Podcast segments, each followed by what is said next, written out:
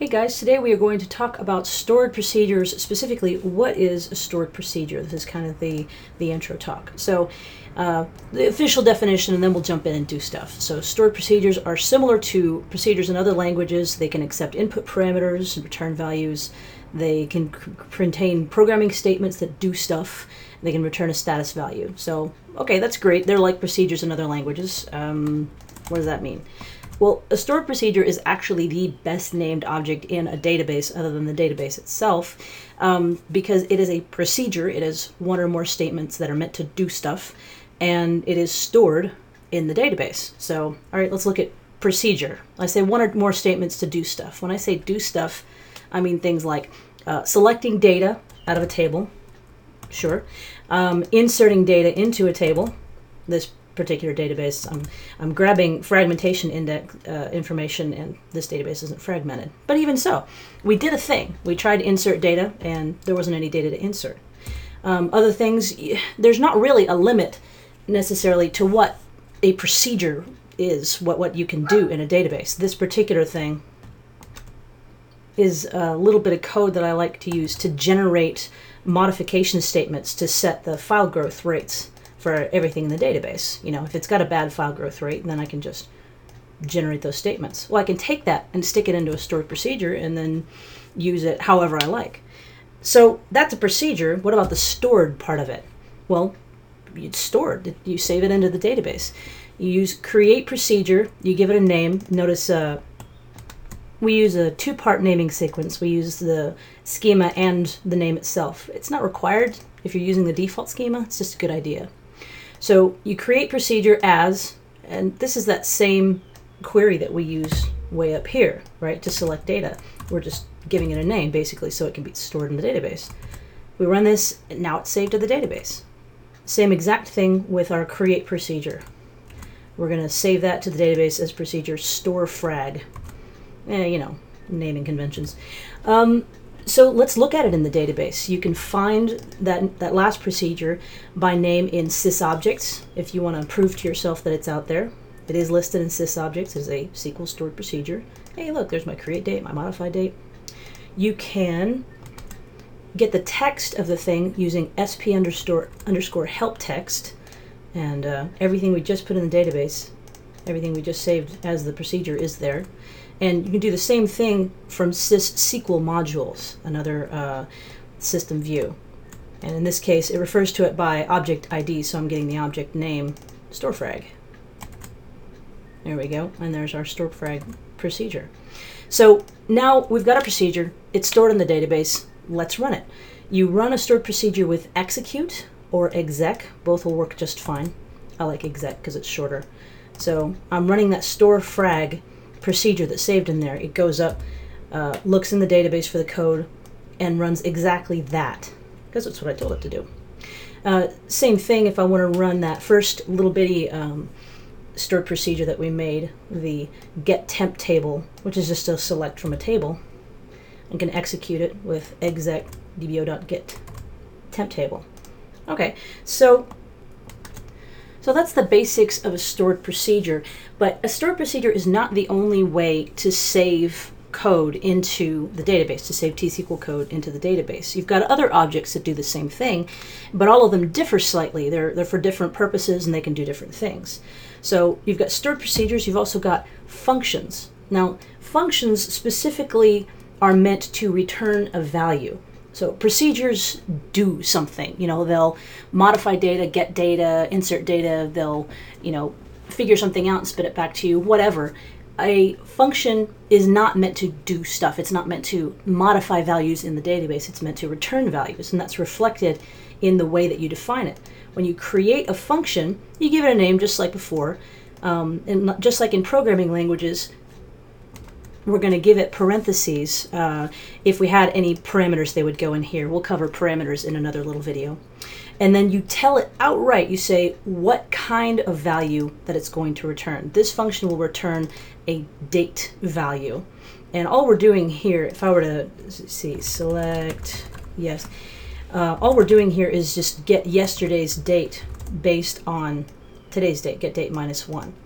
But when I put it into a function, I declare that uh, date variable, get the value, and then return that variable. Okay, so all it's doing it's it's calculating, and this can uh, functions can select from tables in order to do its calculations, uh, and it can return either a single date or it could be a table valued function, so it returns uh, a row set of, of values. Um, but either which way, that's all it's doing. Uh, let's see how we run it first, and then we'll go prove that we're not allowed to modify stuff. So when we run a function, we don't do it with exec. Uh, exec not going to work for a function. That's for stored procedures only. We select the value from the function. Um, and in addition to selecting it outright, we can also uh, select that value into a variable if it's a single value. And then here, I wanted to show you that. So we're putting that uh, dbo.yesterday into the variable a and then selecting a. Easy enough.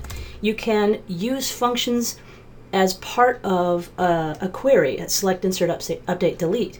In this case, we're getting yesterday's date uh, along with everything from sys databases, where create date, you know, we can use it just, just in the select column. We can also use it down here in the where column.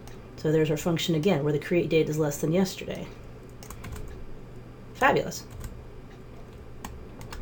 So I said you can't do stuff. You can't change data from within a function. And I was not lying. So we're going to create function, totally invalid function that returns an integer, and we're going to try and insert into a test table some value, and then just return zero for our return value. It doesn't like that. Oh, that's right. I changed that. Sorry. Let's try that again. It is my val. Okay, so we try and create that function invalid use of a side effecting operator insert within a function. Uh, for once, that error message is pretty darn clear. You're not allowed to modify stuff using a function. I think I've driven that home enough. So let's talk about views. A view is a database object that stores a single select statement. Um, it's referred to as a virtual table because let's say that we're grabbing uh, database ID and name from sys databases, right? That's our query. Well, if we encapsulate that as a view, yesterday's databases, then we can treat it just as if it were a table. We're going to select everything from yesterday's databases and give it a where clause. We could join that to things, we could union it to things, we could do whatever we like. So there the key difference is that again, a view doesn't do stuff, it's not a procedure, it's just a single query. All right, next up, triggers. Now, triggers are actually called a quote a special kind of stored procedure. Um, you can have multiple statements within a trigger. You can have it do stuff, um, alter data, you know, whatever you like. Um, the difference between a trigger and a stored procedure is triggers are called in response to some action. So you may have heard of insert or update triggers. So for example, uh, let's go ahead and create one so we can show this. Let's create trigger, tr trigger table for after insert.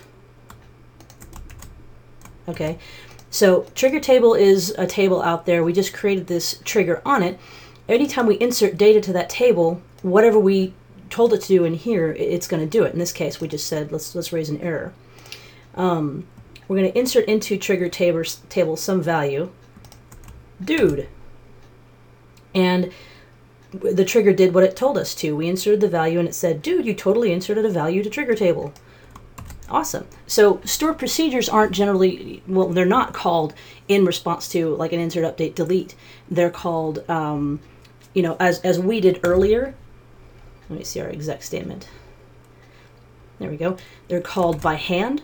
You can schedule them within jobs. You can call them from SSRS reports and you can even call them from, or often call them from um, .NET programs and things like that.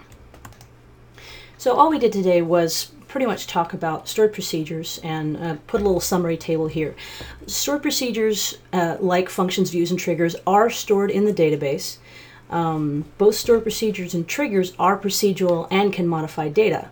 Um, but stored procedures are run with execute wherever you like them, and uh, whereas triggers are run via events.